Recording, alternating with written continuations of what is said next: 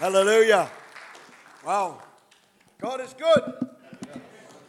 Yeah, this, um, there are times when I feel like I, I don't need a microphone. I feel God's given me a loud enough voice to talk without microphones, but I, am learning um, to be wiser in the way I use my voice, and uh, because my voice is a part of what God is doing in my life and in my ministry. But uh, I, I, could have just lingered in what we were doing already this morning. Yeah, I, I, I just really could have stayed in that place. I, yeah. I know little about this church, in all honesty. I appreciate the comments that Pastor Ben has just made, and I came here by referral by somebody else, and uh, I love Pastor Bruce. He's a dear friend of mine on a personal level. We met something like 13 years ago in Singapore on the 17th floor of an apartment, an apartment building we shared together, my wife and Pastor Bruce, uh, for a week. And uh, he was involved in other things, and I was involved in other things. But when we had opportunity to sit together around the table that was in the room, uh, we talked and we shared and we talked and we shared. And I've already um, extended my apologies to Pastor Ben. Uh, I'm one of the gifts in my life is talking and, and, I'm a talker, and, and I love to talk. I, there's something about, you know, I, I just feel that there's a bottomless pit inside me full of words, and, and I have a godly responsibility to give them out from time to time. And uh, it's not only in what I preach, but it's also what I speak to people individually. But uh, to be here this morning is such an honor, and I, I, I tried to check up on your church before I came you know, as much as you, Pastor, might have checked up on me a little, uh, I checked up on you. And um, I, I, didn't see all your faces, but I saw some of your faces on different occasions that have been published on different internet means and things like that. So, but uh, in all honesty, I don't know any of you uh, other than maybe an appearance from, from time to time. So when I come to a church like this, there's a bit of apprehension inside me because one is you're all strangers to me when I walk in the door and I'm a stranger to you. And, and then you have to go through this whole process of connecting with people. And just so that those that weren't here yesterday can connect a little bit with me, I'm simply, my name is Alex, Alex Larsen. I was born with that name. I was, but uh, when I was a little boy, I discovered what my name meant. My name is Alex, A L E X. And um, it's a derivative of Alexander, of course.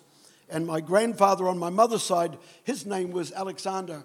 And so they cut his name in half and gave me half of it.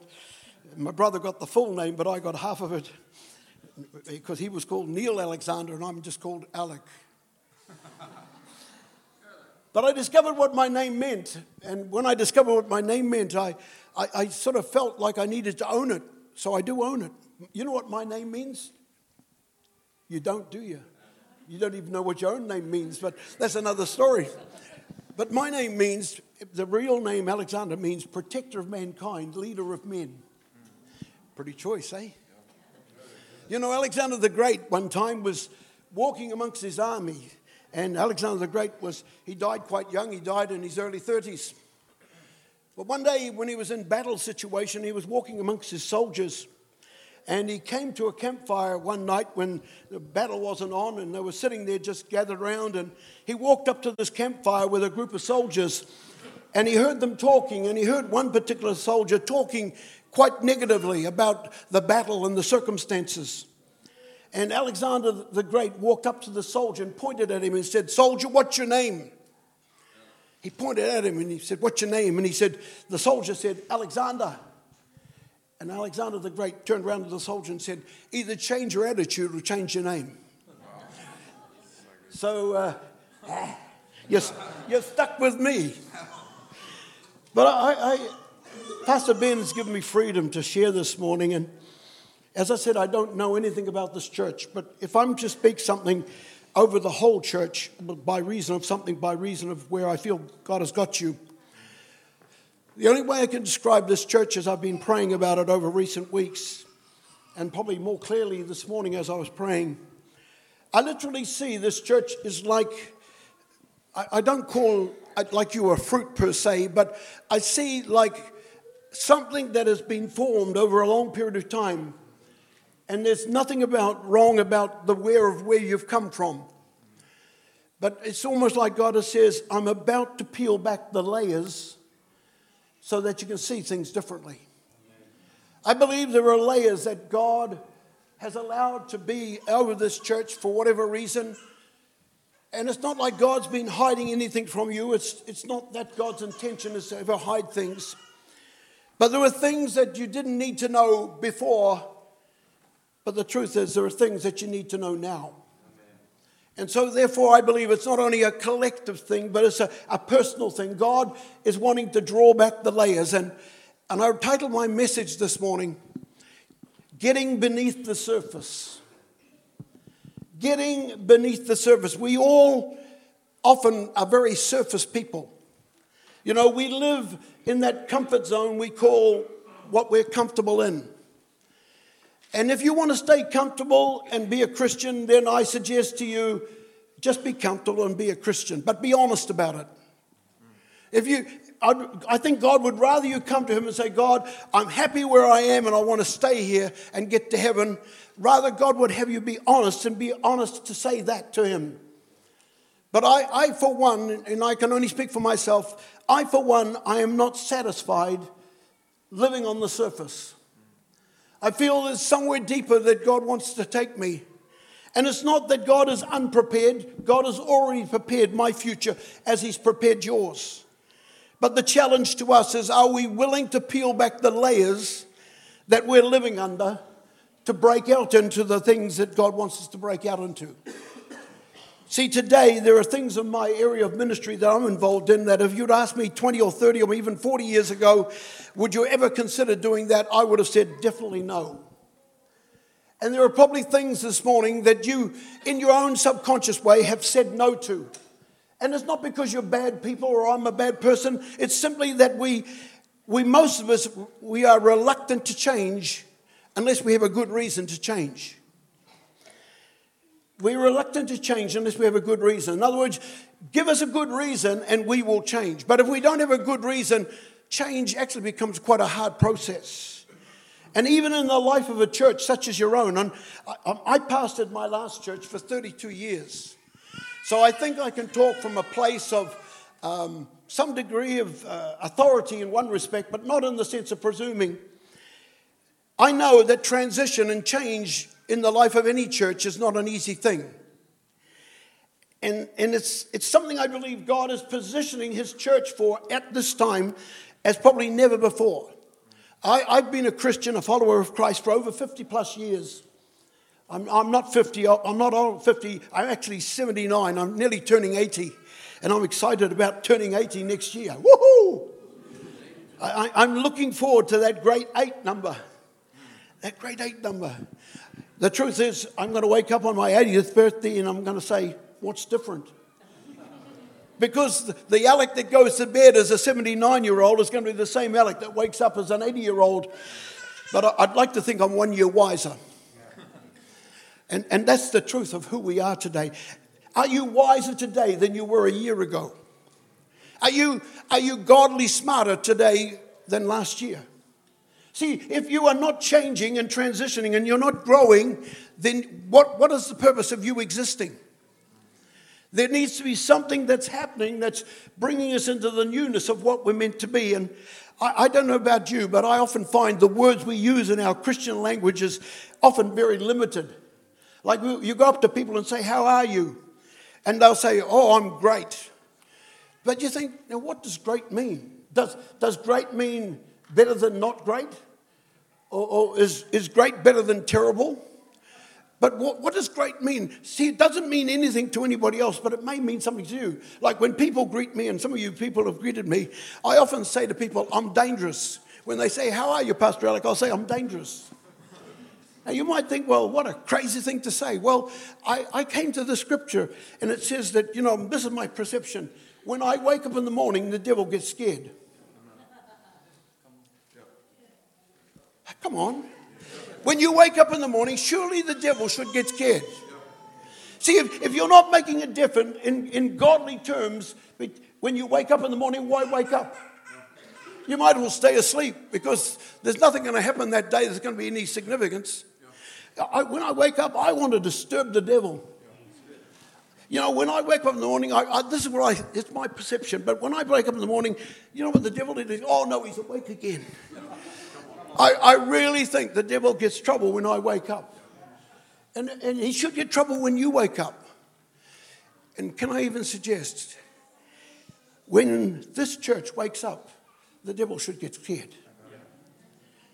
When this church wakes up, and I'm not saying you're asleep in the physical, but you know, many of us, we can become good at being good. And we enter into what I call the survival mode of Christianity. See, I, am not just a survivor, I'm an explorer. See, I just don't want to maintain, you know, there was an old song, some of the old people would know it, because some of you may be even older than me. But the old song went like this Hold the fort, for I am coming. That was an old hymn they used to sing. And I believe people sing it with the sort of mentality, hold the fort for I am coming. You know, it's like you're barely making it, barely surviving. Well, I'm not just barely surviving, I'm living. You know, the Bible says this if the same spirit that raised Christ from the dead dwell in you, he will quicken your mortal body.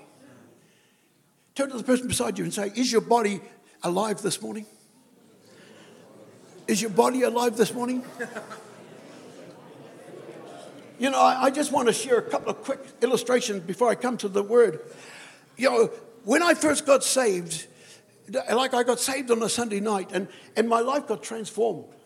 I didn't have a Paul experience with bright lights and shining things or voices from heaven, but my life was radically changed.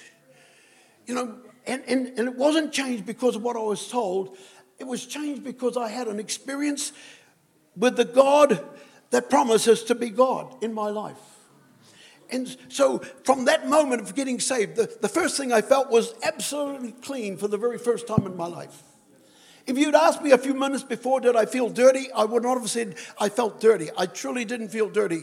I, have never been down the, the trail of drugs per se. I, I've never had any drugs of that kind of thing in my life at any time. Any, please, I'm not judging anybody, but I, I, that was not something I entered into. My, my, my passion before I became a Christian was sport. I was playing sports six days a week. I'd train for four days at different sports, and I'd play over the weekend, two days of the weekend, I'd been, been in sport. So I only had one day where I didn't play sport. So sport was my, in my sense, my religion. So when I became a Christian, my attitude was this if I can give six days to sport, giving seven days a week to God becomes easy.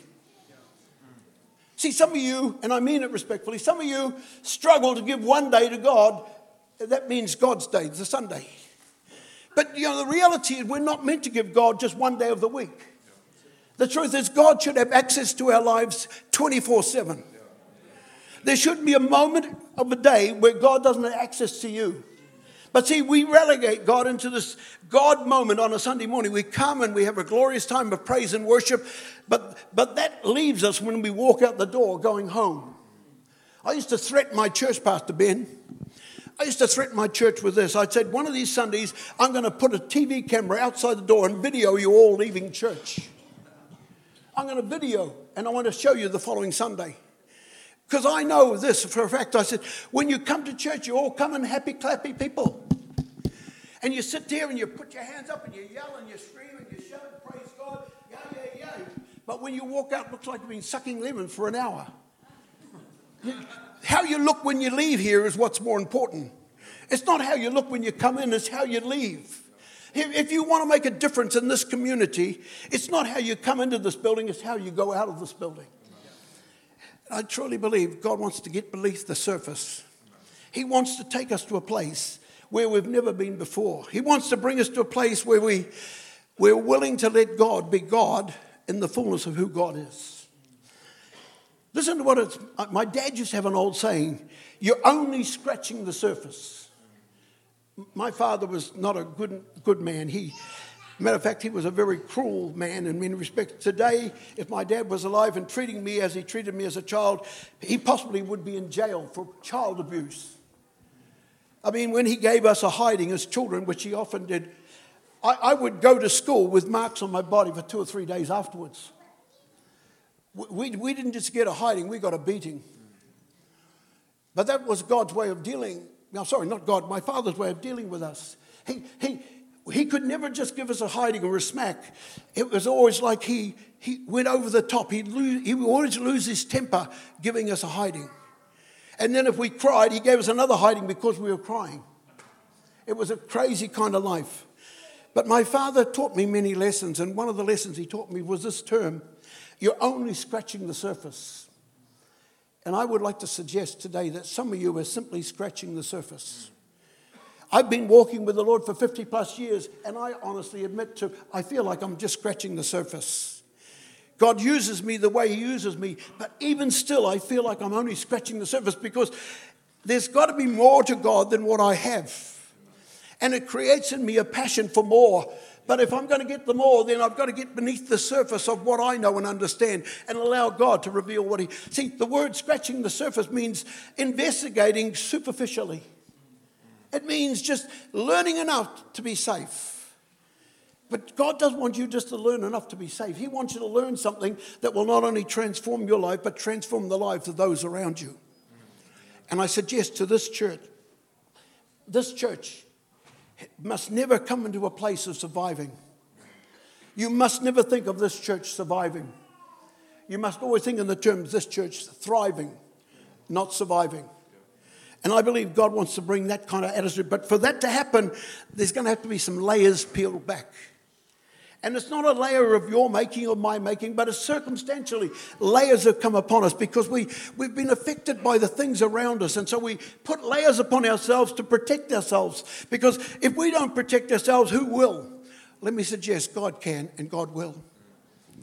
Come with me to this passage of Scripture, and I'm reading from Proverbs 25.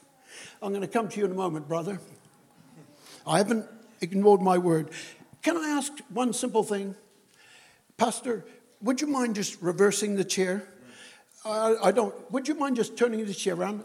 I, I, I don't want you to feel like you're facing the audience.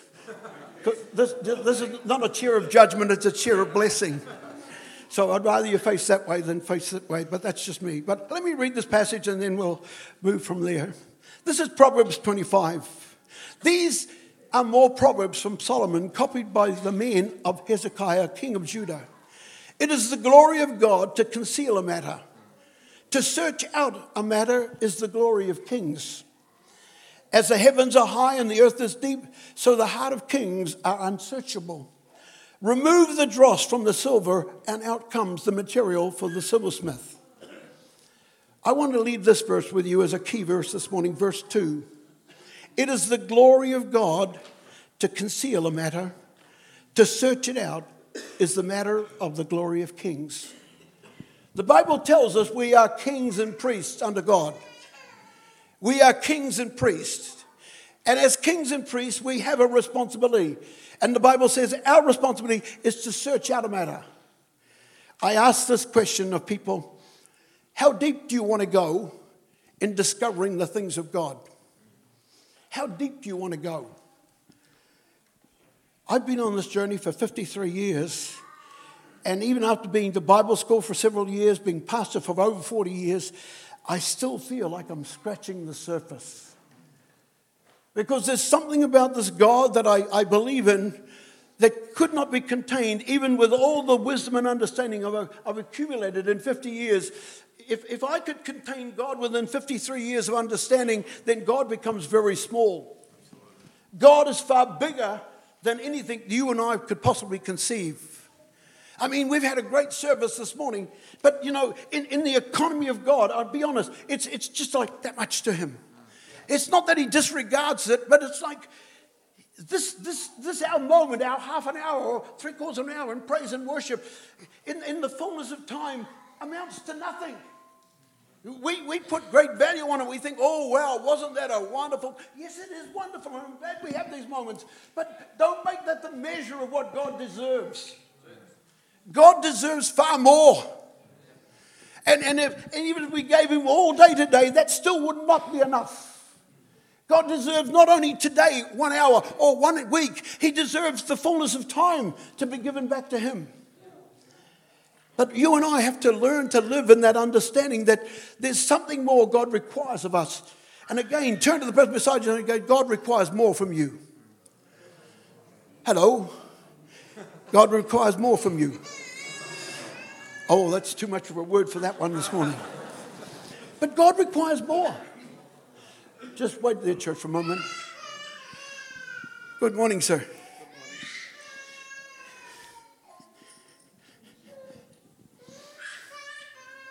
If you're willing, says the Lord, there's nothing out of place that I can put, not put back where it belongs.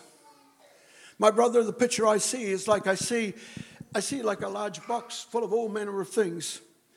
And I don't know the circumstances and the why of why, but it's like there's something that's happened. And It's like this box has been tipped out, and, and the things that were in the box have been scattered, and, and you're standing there, and the box feels somewhat empty. Now, you've got a choice. You can either keep on walking with an empty box, or you can say, God, help me to put back in the box the things that are important. And the reason I say that is because in that box, as it was, there were things that were unimportant to God, but they were important to you. But I believe there's a time and a moment of your life where God says, I want you to fill your box again, but this time fill it with things of my choosing. Don't just fill it with anything for the sake of filling it, because if you're doing it for that reason, then you're putting things that will not actually help you, they'll actually hinder you. Because the moment you carry weight that is not yours to carry, it becomes a burden. And God says, Nothing that I'll put upon your life is meant to be a burden, it's meant to be a blessing. So, because the box has been spilt, God says, Don't waste this moment, use it correctly. Say, God, I want my box to be filled, but filled with the right things this time. My brother, God's not judging you, God's not angry with you. But he knows that you've been wearied and tired because of the circumstance, things around you. But God says, I've emptied the box, but now fill it but fill it with the right things. Ask for my wisdom. Ask for my grace. Ask for my strength. Because nothing I will bring to you will be a burden to you, but it'll be a blessing. God says, I want you to walk freer and faster than you ever walked before. God says, if you try to carry everything again, you'll actually stop yourself achieving what you're meant to achieve. But you ask for God for wisdom, and God says, I will give you what is necessary and what is needed and you will not get weary and you will not get tired. I say to you, brother, no more disappointments. No more disappointments. I tell you what, brother, you've, you've tried so hard to do it right. And you wonder why you haven't succeeded so often. But God says it's because you're trying to carry things that are not yours to carry anymore. Yes, you carried them for that season, but that season's finished. It's a new season. So pick up what only God tells you to pick up and carry only what God tells you to carry. You can go. No, Pastor Ben, can you open your bottle up, please? When we, when we realize that there is a journey that we're on, can you open it if you don't mind? Not that I'm too weak, but I'm trusting you to do it. You know, when we, when we realize that there's another depth to go to or another place to go to, I often think of it in the terms of why. I want to share a story. I was laying in my bed this morning and I, I thought of a story from my own life, which I want to bring into my message this morning, which is, well, I think it's relevant. The lady I married and was married to for 52 years, we met when we were quite young. We actually got married. I met her, I was 18 when we met, and she was 15 when we met. We got married, I got married at 21 and she was 18. We were old people.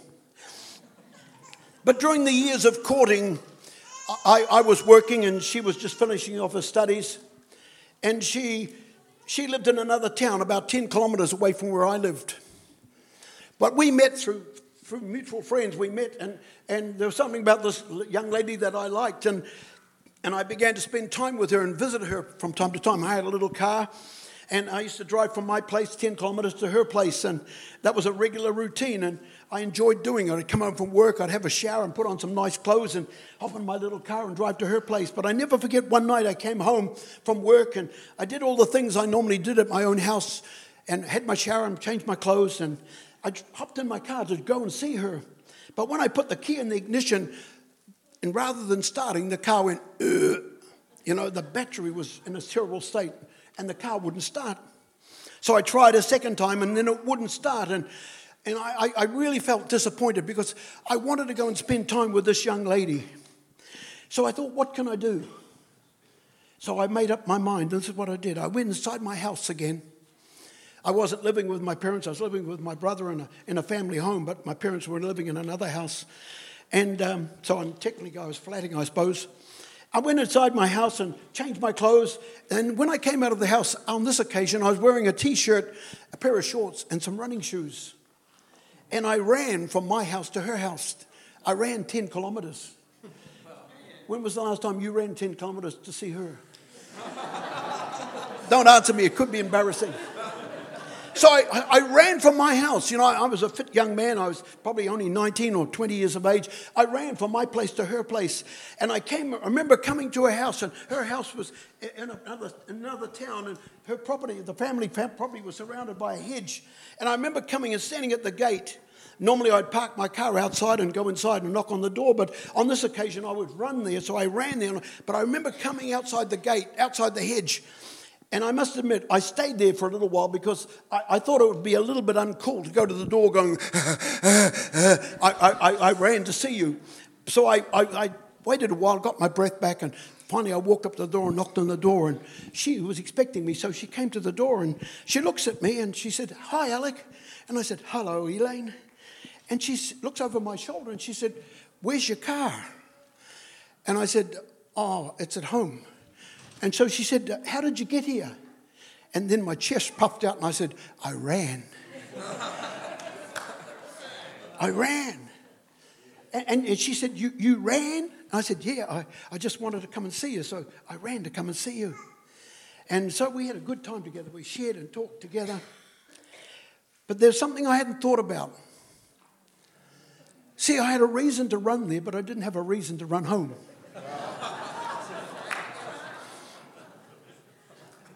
So I hitchhiked home.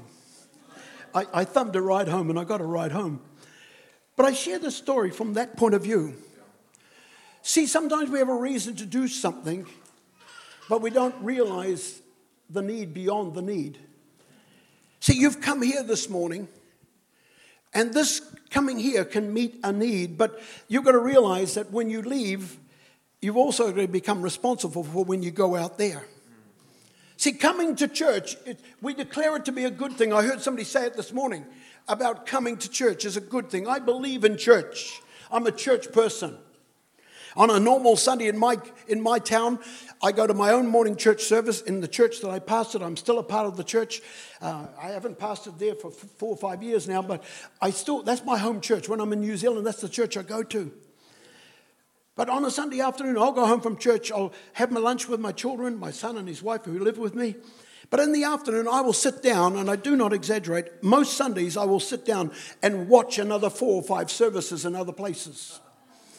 There's a church in Melbourne that I follow. There's a church in Singapore that I follow. There's a church in um, Malaysia that I follow. I, I, I, visit these other churches. Sometimes I watch the whole service, the praise, the worship, the preaching. And so, I, and, and on a Sunday, I can watch up to five services or be involved in five services. I'm not preaching in all of them. I'm only maybe involved in one of them in a direct sense. But I visit all these other, and people say to me, You're crazy. I, I don't perceive myself being crazy. I'm just hungry. I'm just hungry for more of God. And if, if, if God is somewhere, then, and I believe God is in somewhere, then I'll be, want to be there. And I've lived my whole Christian life just like that. But see, to become such a person, there's got to be a willingness to get beneath the surface. See, if you just want enough of God to get to heaven, that's easy. Having just enough of God to get to heaven is easy. The Bible says, believe in your heart, confess with your mouth the Lord Jesus Christ, and you're saved. If, if all you want to do is get to heaven, just get saved and you'll get to heaven. But there's something inside me that says just getting saved is not what it's all about. Because Jesus goes beyond salvation. He says, Follow me and I'll make you. In other words, there's something that God intends us to become. See, if, if, if you only see yourself as a number in this church this morning, you haven't understood the purpose of God for you. You are not a number in this church. You're not here to, to bring some sense of ego to Pastor Ben. Oh, I've got 25 or 125 or 250. No, you, you are not a number. You're, you're, you're an individual who God wants to bring to the fullness of who you're meant to be. But for you to get there, God's got to do some peeling away of all the, the preconceptions of your understanding. It's, it's not the church's fault, it's your responsibility. What did Joshua say to the children of Israel? He said, Choose you this day whom you will serve. Joshua didn't stand up and say, It's my choice that you will all become. He said, No, no, you choose. And I suggest strongly to every one of us in this room, from the youngest child to the oldest person, you have a choice to make every day as to how you use that day. So do I. I have to make a choice. I have to choose to say, God, I believe there's more to you than what I have. And I'm not going to stop where I am. I'm going to keep pursuing what I'm believing for. See, that young lady became my wife. That's why I ran from my city to her city because she, she was someone that I wanted to invest myself in. And I didn't ask her to come to me, I went to her. And can I suggest strongly, it's no longer time for God to come to us, it's time for us to go to God. I say to people unashamedly, I will never ask Jesus to come any closer than he's come. If anybody has to move in this present time, it's no longer God, it's you and me. Because in my mind, 2,000 years ago, Christ gave up everything to purchase your freedom. If anybody is in debt this morning, it's not Jesus, it's you and I. And you and I are the ones that need to pursue Him rather than asking Him, Oh, come and find me, God. Please don't pray that kind of prayer. That's so offensive. 2,000 years ago, God loved you enough to send His Son to find you. And you're saying, God, you haven't found me yet? What a lie. That's a lie from the pit of hell. Jesus said, I will draw people to my heart and to my life. But you've got to come through those layers of your own preconceptions. You've got to come through those layers of your own misunderstandings. I mean, did I know God in the fullness of God when I first met Him 53 years ago? I knew about Him, but I didn't know Him. And even today, in the humbleness of my heart, I, I, I just feel like, God, I, I, I still want to know you more. I want to know you more. I want to spend more time with you, God. And God, I was willing to run 10 kilometers to meet a lady and get to know her. God, I, help me to be willing to come more than 10 kilometers to meet you. Again, another story from my life to illustrate this kind of point. I was in India several years ago, and a good few years ago. Can I have another drink, Pastor Ben, please? I was in India I was there for pastors' conferences and leaders with other pastors, and we were in a team of people working together. Long story short, the last day I was in India, I was doing a, a crusade, a, a last of a three night crusade in this church. About three or four, maybe 500 people in the building. I, the numbers didn't really matter to me other than it mattered to God. And I came to the end of the night and I, and I was weary. I'd been praying for people off and on. We'd been in 12 hour days, preaching from 7 o'clock in the morning till 7 o'clock at night, many, many places, and traveling in between. And on the last night, I'd preached my heart out, prayed for lots of people, and I was tired. And I went and sat on the platform like this not like this, but on a chair on the platform. And in all intents, I was just hoping, I was just waiting for the ride back to my hotel. I was so tired. I just really want to go home to my hotel, have a rest for the night, catch my plane back to New Zealand the next day. In the middle of that crowd of people, this little Indian pastor, he, only stood about this tall, comes walking through the crowd and comes up to me and he said, Pastor Alec, Pastor Alec, will you pray for one more? If I was really honest, I would love to say no. But I'm sorry, I, I, I don't know how to say no.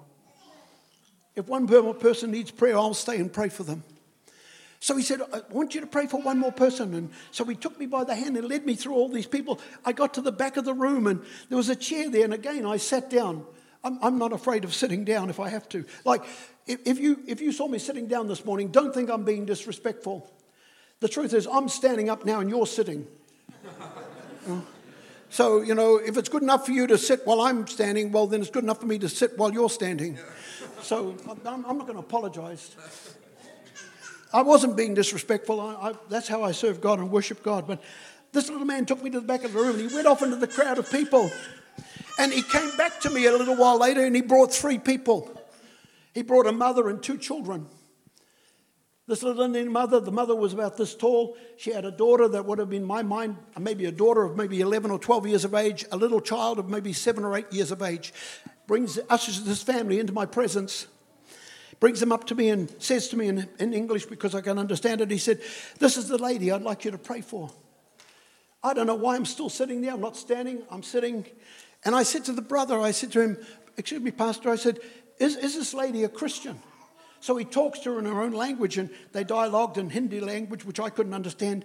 Came back with the answer and said, No, she's a Hindu. Now you've got to understand this. Here we are in a Christian meeting. This lady's a Hindu, but she's in the meeting with her children. So in my mind, I asked the question I said, uh, how, how come she's in this meeting? You might think I'm asking lots of questions, but I felt to. And I said, How come? She? And some, somebody had rung her.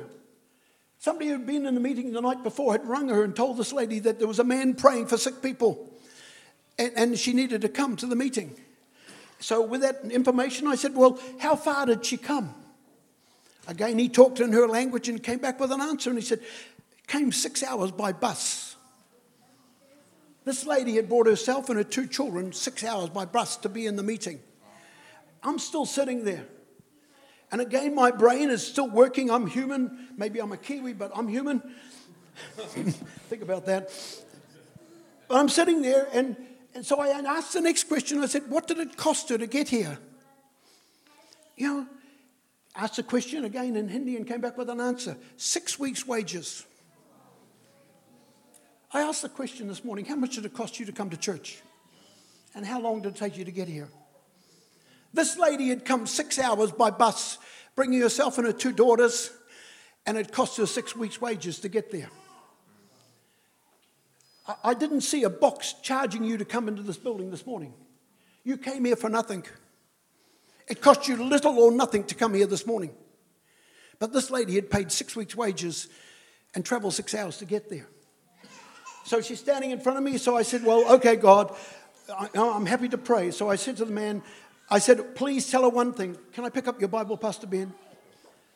Oh, okay, the Bible. That's good. I got my Bible on my computer now.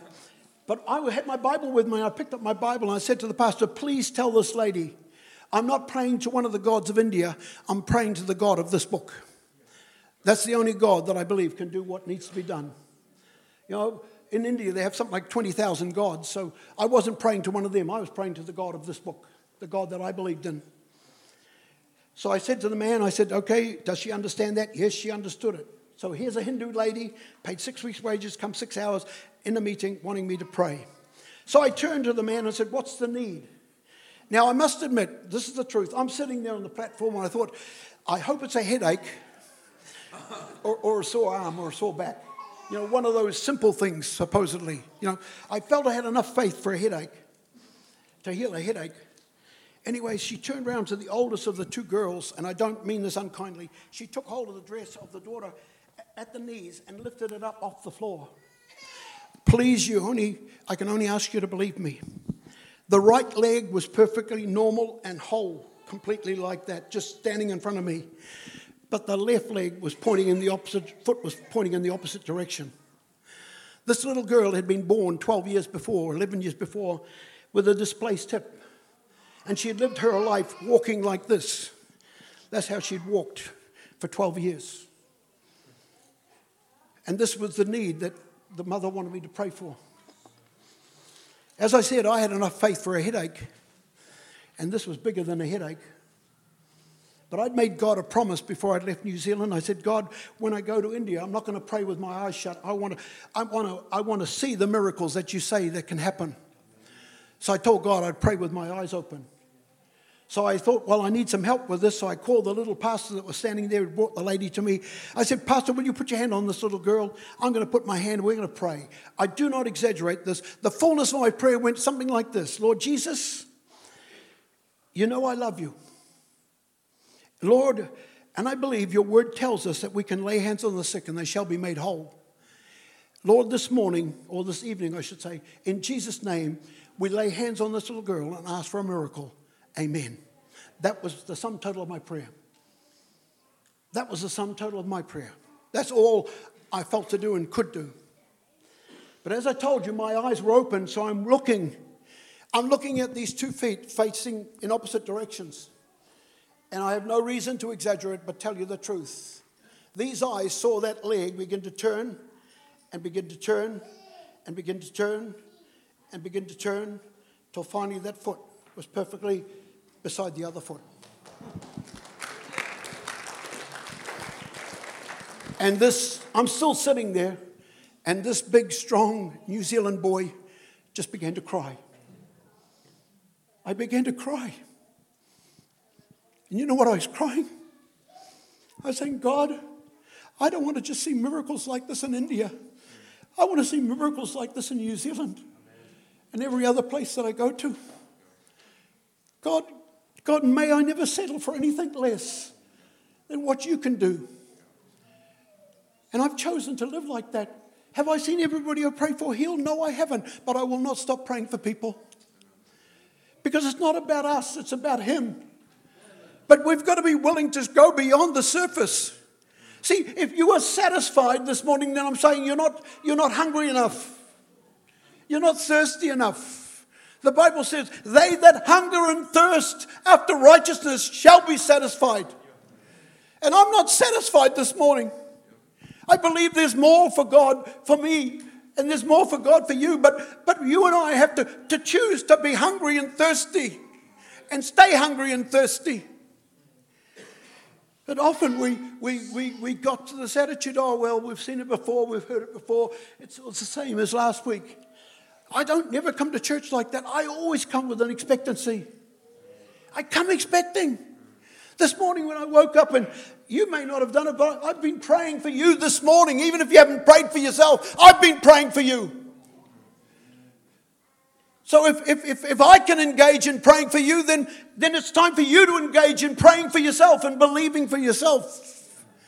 See, it's, it's not who is up on the platform that's going to make a difference, it's you that will make a difference. You're the only one that can. That lady would not have got a miracle unless she got on a bus and traveled six hours and paid six weeks' wages.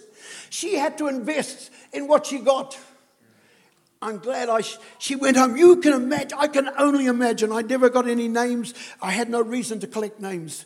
And they didn't need to remember my name. But you imagine what would have happened back in that village when that little girl went home.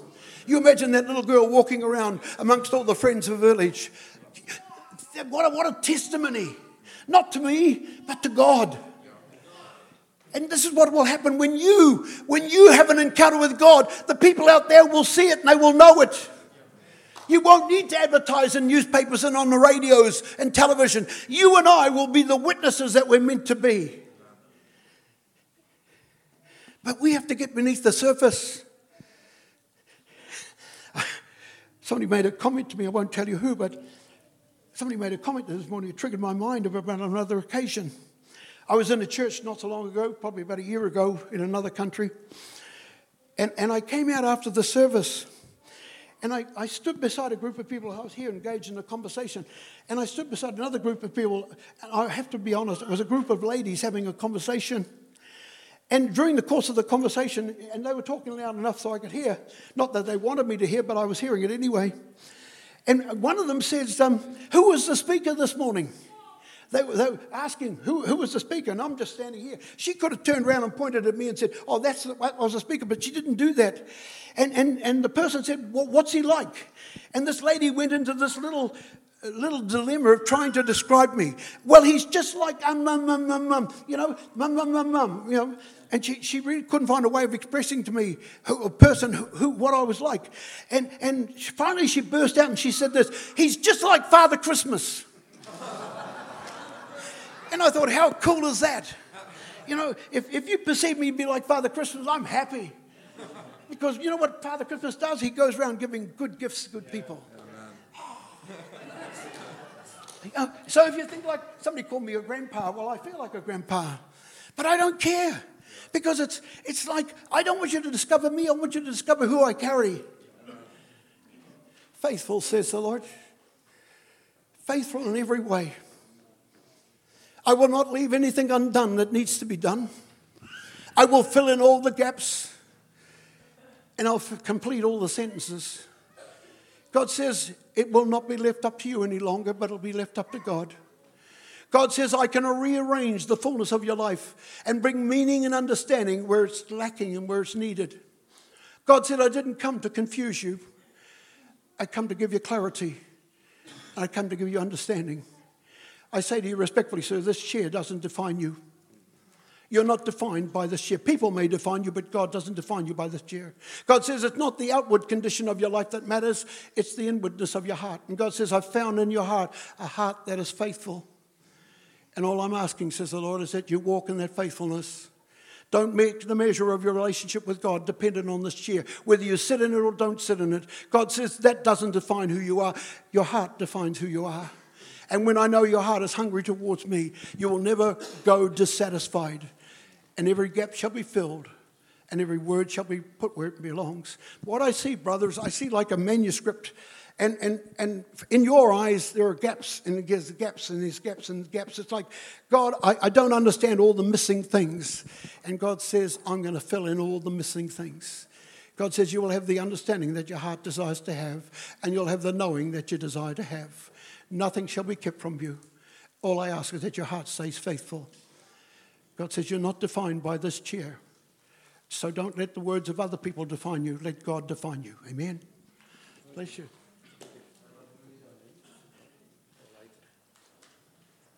You're asking? Are you asking? Are you believing? Put your hand toward Him. Lord Jesus, you're the God of miracles. You've done it before, and we believe you can do it again. You know the desires of this heart, Lord, yes. to, to believe in you and trust in you. And so, Lord, today I pray that you would bring correction yes. to every part of his body, bring strength where strength is needed, yes. bring health and healing where it is needed. Amen. Father, you know him better than we do, and even better than he knows himself. Fill in every gap, Lord. You, May nothing Thank be left undone that needs to be done. You, I speak health and healing over my brother today. May he have a testimony that honors you. Amen. In Jesus' name. Amen. Amen. Don't look at your legs. Don't look at your circumstances. Keep your eyes on Him. That's where your faithfulness is dependent on. See, if you measure yourself by what you feel, you'll always feel robbed. You are not robbed, you are blessed. Amen? Amen. See, when it comes, how cool is that? My water lady. In Timothy, 2 Timothy chapter 2, verse 15, there's a verse that says this Study to show yourself approved unto God. Study to show yourself approved unto God, a workman that needeth not to be ashamed, rightly dividing the word of truth. When I went to Bible school back in 1975, I was, I was a young, I'd only been a Christian about five years, and I went to Bible school. And my church gave me a book. It was a study book, and in the front of the study book, they had this verse written down I have still got that study book, and this verse still continues to speak to me. Yes, I went to Bible school for two years and I studied. I, I, really poured my heart into studying. I graduated after two years of study with an average in all subjects of 88% in all subjects. My best subject was Greek. I got 99%. Don't ask me to talk in Greek today, I couldn't. But, you know, I had to apply myself to learn something. But I, when I came to the end of college, I, I, I, was graduating from college. I don't know about Pastor Ben when he finished college, but when I finished college, this is my mind. I thought, I'm looking forward to the day I graduate. I'm going to throw all my study books into the corner and forget about it. You know the feeling, don't you, Pastor Ben? I felt like throwing all my books in the corner. And, and, and I was going to get my certificate and walk out feeling satisfied that I'd done what I felt to do. So I said to God, and I say this respectfully if you really, if you don't want God's opinion, don't ask for it. Because if you ask for God's opinion, He'll give you an opinion. So I said to God, Now I've finished and graduated, what do you want me to do? And He said, Keep studying. Oh, that was the last thing I wanted to do. I, I, didn't want to do any more study. I, I felt two years of intensive study was enough. But in the next 12 months, I did something like four correspondence courses. I just poured myself in doing what God said to do. And today, I unashamedly say, I would not be in ministry today without the challenge of that from God. I had to learn that when you start to study, you'll never stop studying. Hello. Was it your wonderful faces that I saw on the screen? No, it's Shane, isn't it? But apart from knowing your name, Shane, I know nothing of you too. God says your cup will always be full your cup will always be full. Even though it seems like other people draw from that cup constantly, and you sometimes feel like you barely enough to even have enough for yourself, and you don't feel like you've got much to spare, but God says, don't look to your resources, look to His. God said that cup was never yours to own and possess, it was simply for you to hold. And any time you feel like the cup is getting less than what it should be, you're welcome, said the Lord, to bring it back to Him and say, fill it again. God says you will not live with a half filled cup, and you no need to. But you must be willing to bring it back to God and say, God, fill my cup. Whether you as an individual, you as an individual, or whether you as a couple, God, keep our cup full. We don't want to go around without sufficient to share with others as we're meant to share. God says, keep pouring out and keep pouring out because the more you pour, the more you have to pour. And if you ever choose not to pour, then God says that which you need shall never be yours to have. God says His supply is connected to your giving. The picture I used to encourage you remember the story of the woman with the oil? She was able to keep pouring the oil as long as there were vessels to be filled. When the vessels stopped being available, the oil stopped. You too, the need for you too, and what God has called you to do will never stop. You must always keep your cup full. So even when you minister, and, and, I know you'll know times of great feelings of success in ministry, and that will be the truth of your life. But please quickly come back to God and say, God, fill our cup again. God, we don't want to try and even do this without a half with a half full cup or a three quarter cup. God, our cup needs to be overflowing. I, I give you a verse and I speak it to the rest of the church. John gave me an understanding, oh, sorry, Jesus gave me an understanding of John 10 10. Remember, the scripture says, The thief comes to rob, steal, and destroy, but I have come that you may have life and have it more abundantly. I did a study of the word abundant, and I suggest you two do it too, because the word abundant, in, in our context, it means having sufficient, you know, and having enough. That's our understanding of abundance. But the word abundance in the Bible means this having sufficient for yourself and always some to spare.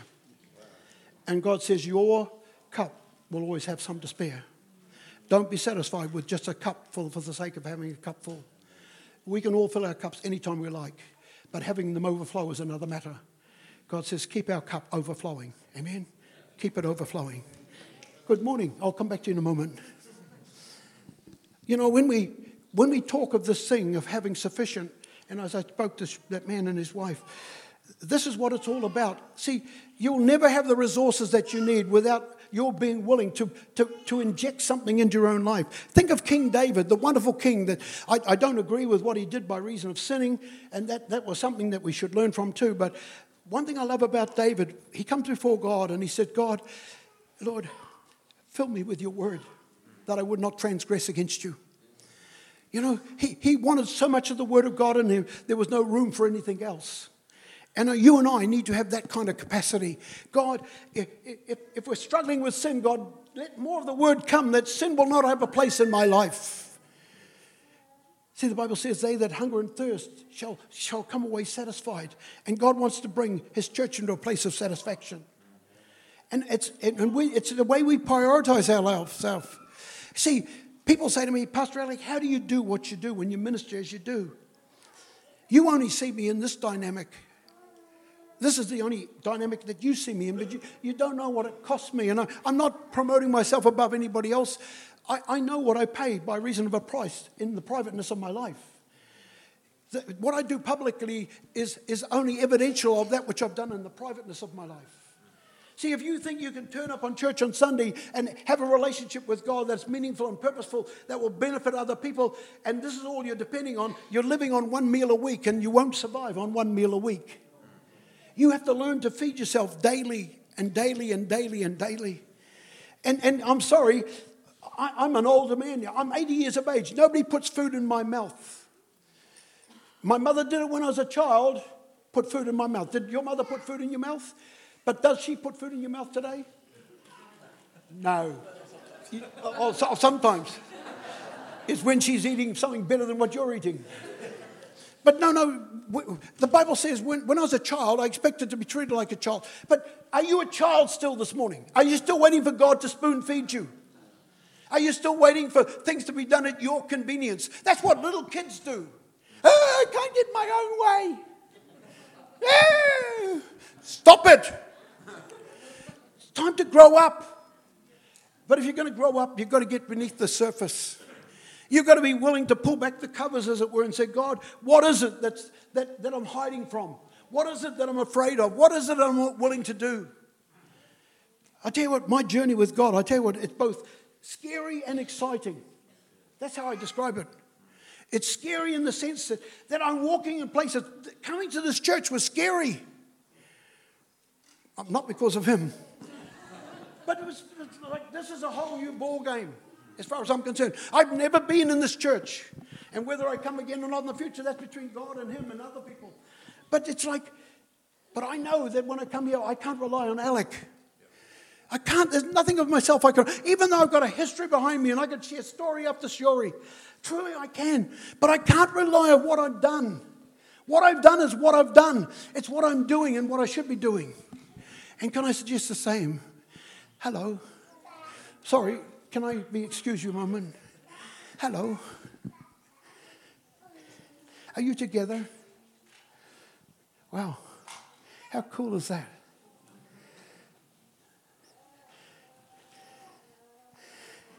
I can make everything understandable. I can make it so you know what you're meant to know. God says, I know the questions you have. It's not that you don't love God. I really believe you love God, both of you. But there's a lot of questions, and it's like, God, we, we need some answers. And God says there's no such thing as a dumb answer or a dumb question with God. If there's a reason to ask, then God says, be free to ask. God says, I will not keep things hidden from you. If you need to know for whatever reason, God says, ask and He will tell you. He'll make it known to you. Even within your relationship, God says, there's things that are not normal and natural. There are things that you're learning, but God says, don't be afraid to come. And God says, I will give you the wisdom that things will fit and meant to be as they meant to be. God says, I'm not wanting you to walk in a place of confusion. I want you to walk in a place of freedom. I say respectfully to both of you, if what you think you've got now is good, I promise you it can be better. But it's not going to be better based upon physicalness of things because sometimes we think, oh, well, if I do this and she does this and I do, it's going to be better. No, I'm sorry. Yes, there are benefits in doing things physically, but it's more what you do spiritually. God says, let me come into your marriage and be the God of your marriage. That you can become the husband and the father that you're meant to be according to the Word of God and you can become the mother and the wife that you're meant to be according to the Word of God. Because when you're doing it according to what you think it should be, you'll always have the sense of unsatisfaction. But when you do it according to God's pattern, it'll fit right and it'll feel right. God says, I'll pull down every wall of division that's been between you. I'll take away all the uncertainty of not knowing things. And I'll bring you the wisdom and the knowledge that you need to have to be both the wife and the husband, the woman and the man that you're meant to be. You want your children to grow up in the good place? Then you too get into a better place and let God bring you there. And you'll be better parents as this child deserves. Amen? Be that kind of people. But ask your questions. Say, God, I need help. Give me understanding. And God will give you understanding. Amen. This is the awesomeness of our God. I'll stop here because otherwise I'll feel like I'm being rude. Hmm. Be not afraid, says the Lord.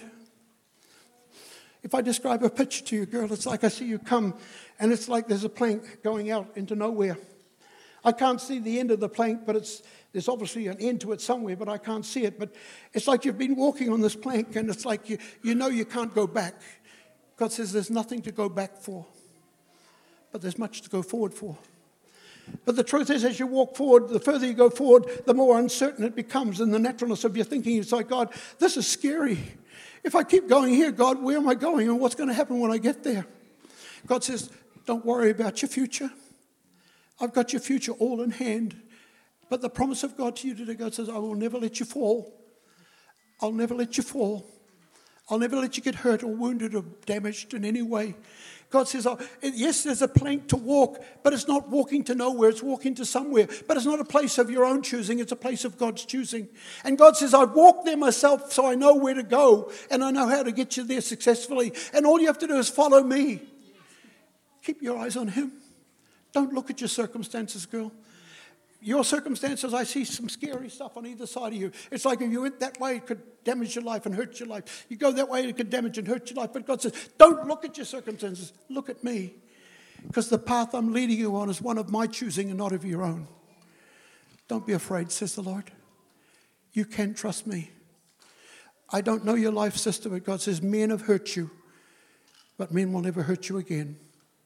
God says, I will protect you, and I'll be to you the friend that you need me to be. As long as you look at me and walk with me, says the Lord, you shall be successful in achieving what you're meant to succeed. Amen. But don't be afraid. Go. It's as simple as this, you know, when we're listening to God. We don't have to struggle and strive to find words from God. God gives words because He loves us so much. This is what I find in my Bible in Ecclesiastes chapter 1. This is what God says in His Word I gave my heart to seek and search out the wisdom concerning all things that are done under heaven. This is King Solomon the wisest man, the perceivably the wisest man in the world. And yet he says to you and me, I gave my heart to seek and search out. So if you think you're, you're wiser than Solomon and smarter than Solomon, then, then I feel sorry for you. I feel sorry. None of us are wiser than Solomon. None of us are smarter than Solomon. But he said, I gave myself to seek and search out for wisdom concerning all things done under heaven. Do I understand what I do fully? No, I don't. I promise you, I do not understand fully. But I'm not going to stop doing it. Because my trust is not what I do or how I do it. My trust is in the one who asked me to do it. Did you hear that? My trust is in the one who's asked me to do it. So when Jesus says, follow him and he will make you, he, all you got to do is follow him, just like I said to that little lady, or I call her little because she's smaller than me. But you know, many of us, we, we think we've got a better opinion about things than God has. You know, we, our, our, you know the most dangerous word in our vocabulary? I would do it, but. I would do this, but. I would do this, but. I want to tell you, God wants to get rid of the buts out of the church. You know, we're not meant to be pew sitters. We're not even meant to be pew warmers. We're meant to be disciples. That means we are people that are engaged in the business of the kingdom. And from the youngest child here to the, oldest person here, I make no apology. Be a disciple. Be a person that follows the example of Christ and be what Christ wants you to be. See, people say, oh, it's, it's, all right for you to talk like that, Pastor Alex. You're, you're as old as you are and you've lived your life and you've done this. You know, you know, there are things that I want to do. Yes, I appreciate that. There are things that I'd like to do. But think of the words of Jesus when he said this in the garden Father, if there's another way, let it, let it happen another way. But nevertheless, Lord, not my will, but your will be done. When you start to live like that, knowing the will of God has to take priority, it helps you just realize where you, how small we are and how small is our thinking. Hello.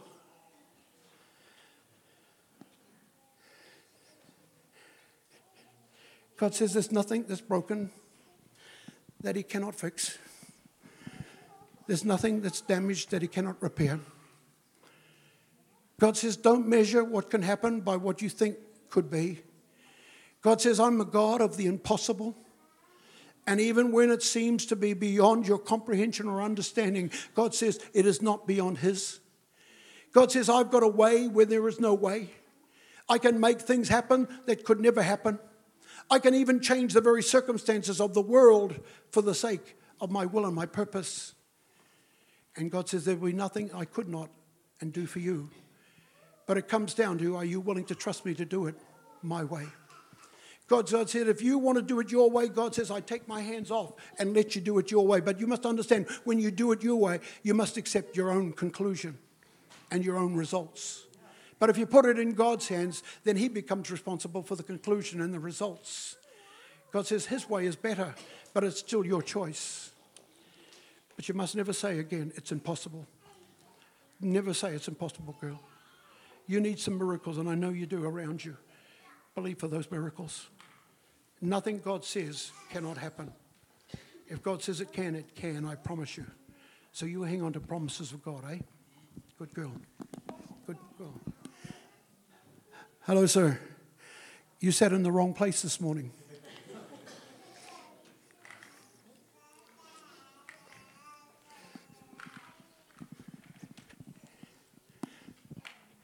There's no place I cannot reach. There's no place he cannot touch. Only that you would choose not to let him.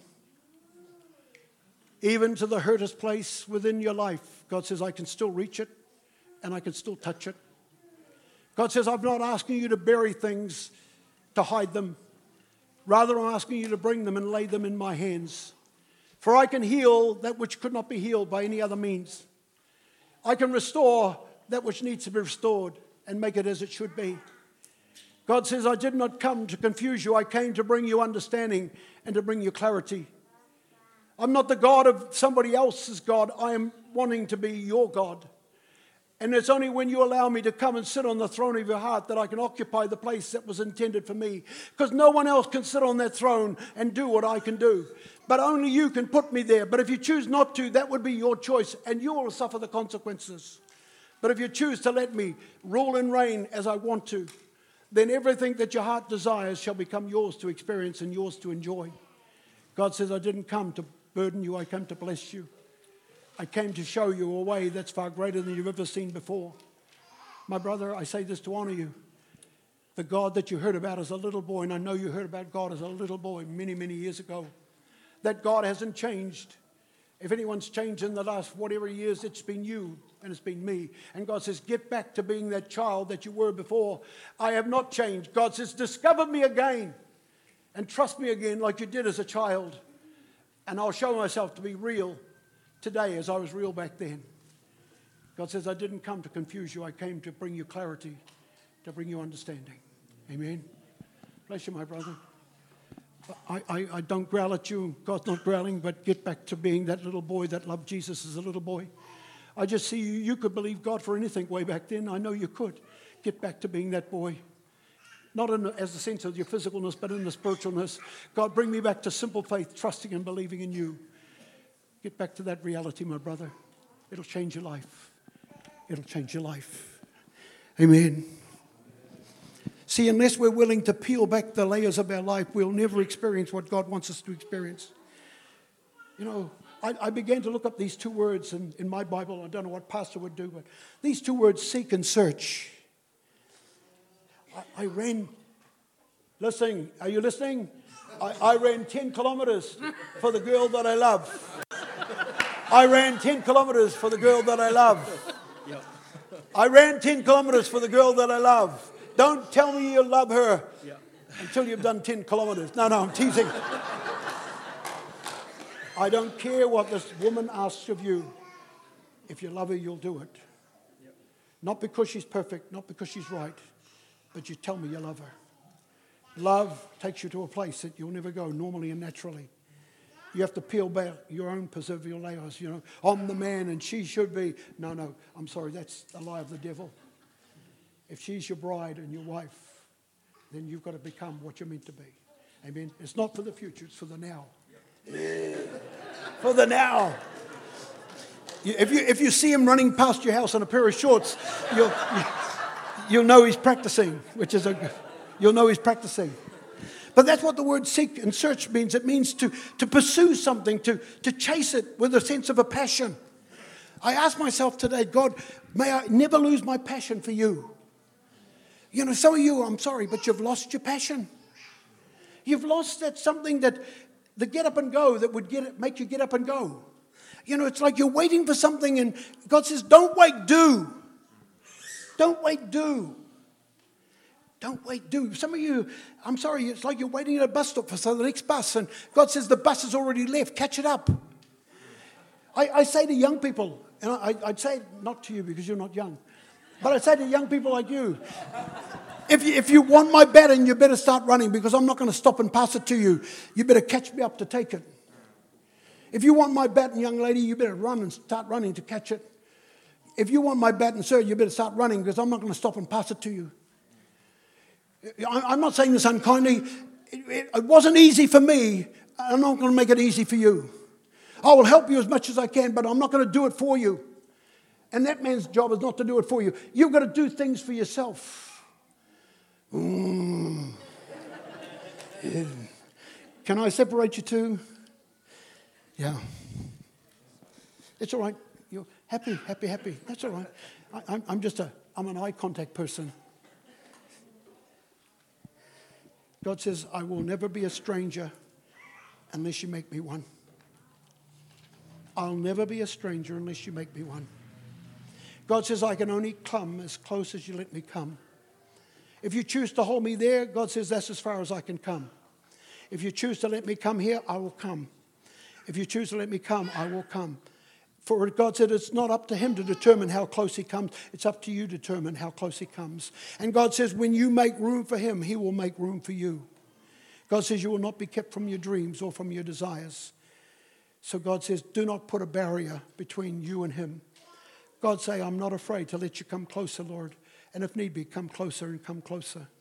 God says, it is up to you to determine how close God comes. And when you're willing to say, God, I surrender everything and invite you to come, God says, I will come and take control and I will be all that you want me to be.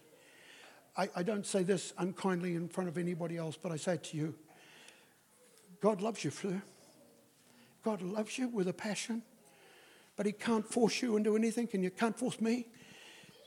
But He says, trust Him and let Him come the fullness of the journey. Because even if you're only keeping an inch away from your heart, it's still an inch too far.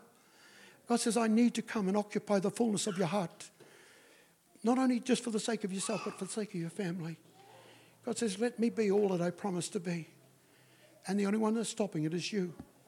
And God says, It's time to surrender every part and let God be the God that He promises to be. Good young man. You're not going to be robbed, sir. You're not going to be robbed. You're not going to be robbed. Pastor Ben, I, I know you made these people a promise. It's one minute to half past 11. Is that right? One minute to half past 11? What time do you normally finish? Three o'clock this afternoon. Don't tempt me. The last time I was in a church in Sydney, I, I went to church at 9.30 in the morning and I came home at half past 11 at night. So you won't wear me out, I'll wear you out. Can, uh, can I minister to this man before I pass back to you? Hello, sir. Can I ask you a question in front of all these people? I'm asking sincerely and genuinely. What made you choose to come and sit here? Yeah. Let me tell you, sir, your miracle didn't start here, it started back when you left your chair. The moment you made a shift to move your chair and come here, that's when your miracle started. God says, Nothing will be kept from you that is yours to have and yours to enjoy. And it's not about enjoyment and the ha ha, funny, funny. It's not about that kind of enjoyment, but it's knowing that place where God, I'm where I'm meant to be and I'm doing what I'm meant to do. God says, From this day, you will never feel out of place again. You'll have a, always have a place to belong, and I'll always have a place to feel like you belong. God says, I didn't come to exclude you, I came to include you. And when you move from your seat, sir, and I promise you, when you move from your seat, God says, that's when your miracle began. And you need, I mean it, sir, you need some miracles. I, I, I want to back you up in your life, and this is how God speaks to me about things. Between the age that you are today, and I, I'm not asking your age publicly, but between this moment of your life and when you were born, between then and now, there were times when you could have died. I know you could have died at least once, maybe twice between then and now through various reasons, whether it's accidents or, or illness or sickness or something. There were things that could have effectively stopped your life. But God says, I've kept your life for a reason and for a purpose. And it's your joy, says the Lord, it's, it's your joy to discover the purpose of God as it's meant to be for the days that are coming. And even this step today is a step in the right direction. God says, if you'll keep pursuing me with that same attitude, God says you will not walk in dissatisfaction, but you'll walk in blessing and you'll walk in the favor of God. Brother, your miracle started. And now you've got to just keep walking and trusting God for that miracle to be unfolded before you. Nothing can be kept from you, I promise you. Your life's going to be changed from this day on. Your life has a purpose and has a meaning. Amen? Get on and enjoy it. Amen. I don't know the circumstances, but God says, I will restore to him things that were taken from you. It's almost like I see you've lived your life and circumstances of your life, whether it's been promotion that should have been rightfully yours, it was kept from you. I see other things where things were kept from you for whatever reason, and you felt like you were robbed for whatever reason, because God says, I can restore that which is yours to have and yours to enjoy. God says, I'll bring back to you the lost things and the hidden things but you will not walk in disappointment. Amen. Go and enjoy it. Go and enjoy it. Today, let me close with this before I give the microphone. I'm happy to stay and pray for people, and that's something I know I can do. I leave this message to you today. Are you willing to let God peel back the layers again? Are you willing to say to God, God, help me not to be afraid to let you peel back the layers of my life? See, when God peels back the layers, sometimes what you, is revealed is not very nice because you learn about yourself. I'm not scared to learn about myself. If there's something wrong in Alex, I want to know about it. Think of what King David said Search me, O God. Try the reins of my heart. See if there's anything in me that's not right. I ask yourself, all of you, this question when was the last time you asked God to search your heart? I'm not talking about 10 years ago. I'm not talking about 20 years. I'm talking about today. Have you asked God to search your heart today? Because if there's one thing in your life that hinders God, it's your, your willingness to let God search your heart as He wants to. But only God can search your heart that's available to Him. I have to make my heart available to God. Before I came to this pulpit this morning, I was sitting in my hotel room. I didn't feel alone. I knew God was with me. And I said, God, search me. God, don't let there be anything in Alex today that would stop me being effective for you. I don't want anything to rob anyone of anything because of my lack within myself. So I say today, let God peel back the layers. I'm, i have to ask Pastor Ben, can I? Hello. Hello. G'day.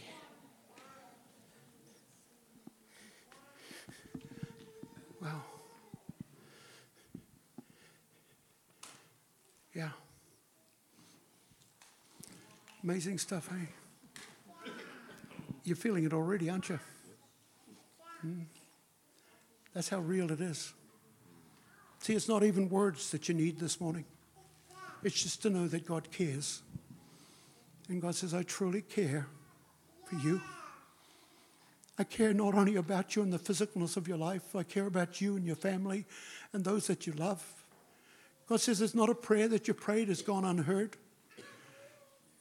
There's not a prayer that's gone unheard. God says his ear will never be turned away from you, neither will his eye. God said, from the moment you asked all those years ago, God says, I've stepped up and I've been holding that which you consider to be precious. And He promised you today He will never lay it down.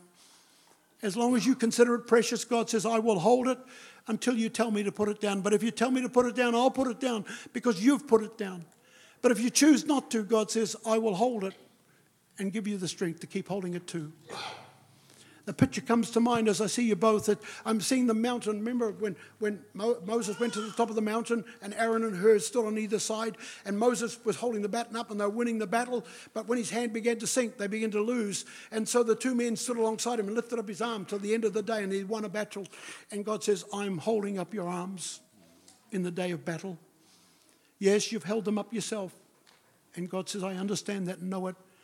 But God says, I know the weariness of time, I know the weariness of seasons. But God says, You're not alone. I'm holding up your hands today. And I'm reminding you that I am faithful to that which I'm faithful. When I say something, God says, I will keep my word and keep my promise. If it's precious to you, it's precious to Him. But God loves you too. Your prayers are being heard and your prayers are being answered. Amen. Wow. Lord, I just speak over this beautiful couple.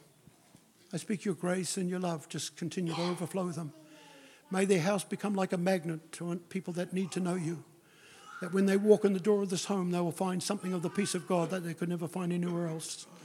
There will be such joy and love in this house, Lord, that people's lives will be transformed and changed. I speak healing over this family, over this life. May they know all that they're meant to know and understand what they need to understand. I speak blessing over this family. Not only those here, Lord, but others around them. Thank you for them, Lord. Thank you for answered prayer. In Jesus' name. Hmm. I, I, say this to you, sister. I, I, this is how it unfolds to me. God says, don't be anxious about physical things. God says, I'm the God of the body as much as the brain and the heart and the spirit. God says, bring your concerns about your body to Him, and He will do what He only He can do. God says, I can heal that which even the doctors say can't be healed. I can change what can't be changed. God says, It will not be the hand of man that determines your days, it'll be the hand of God. And God says, Look at me. I am the great physician, and I'm the one that can keep and do what only I can do. So don't be anxious, my sister, over physical things. Amen. Thank you, Pastor Ben. Thank you.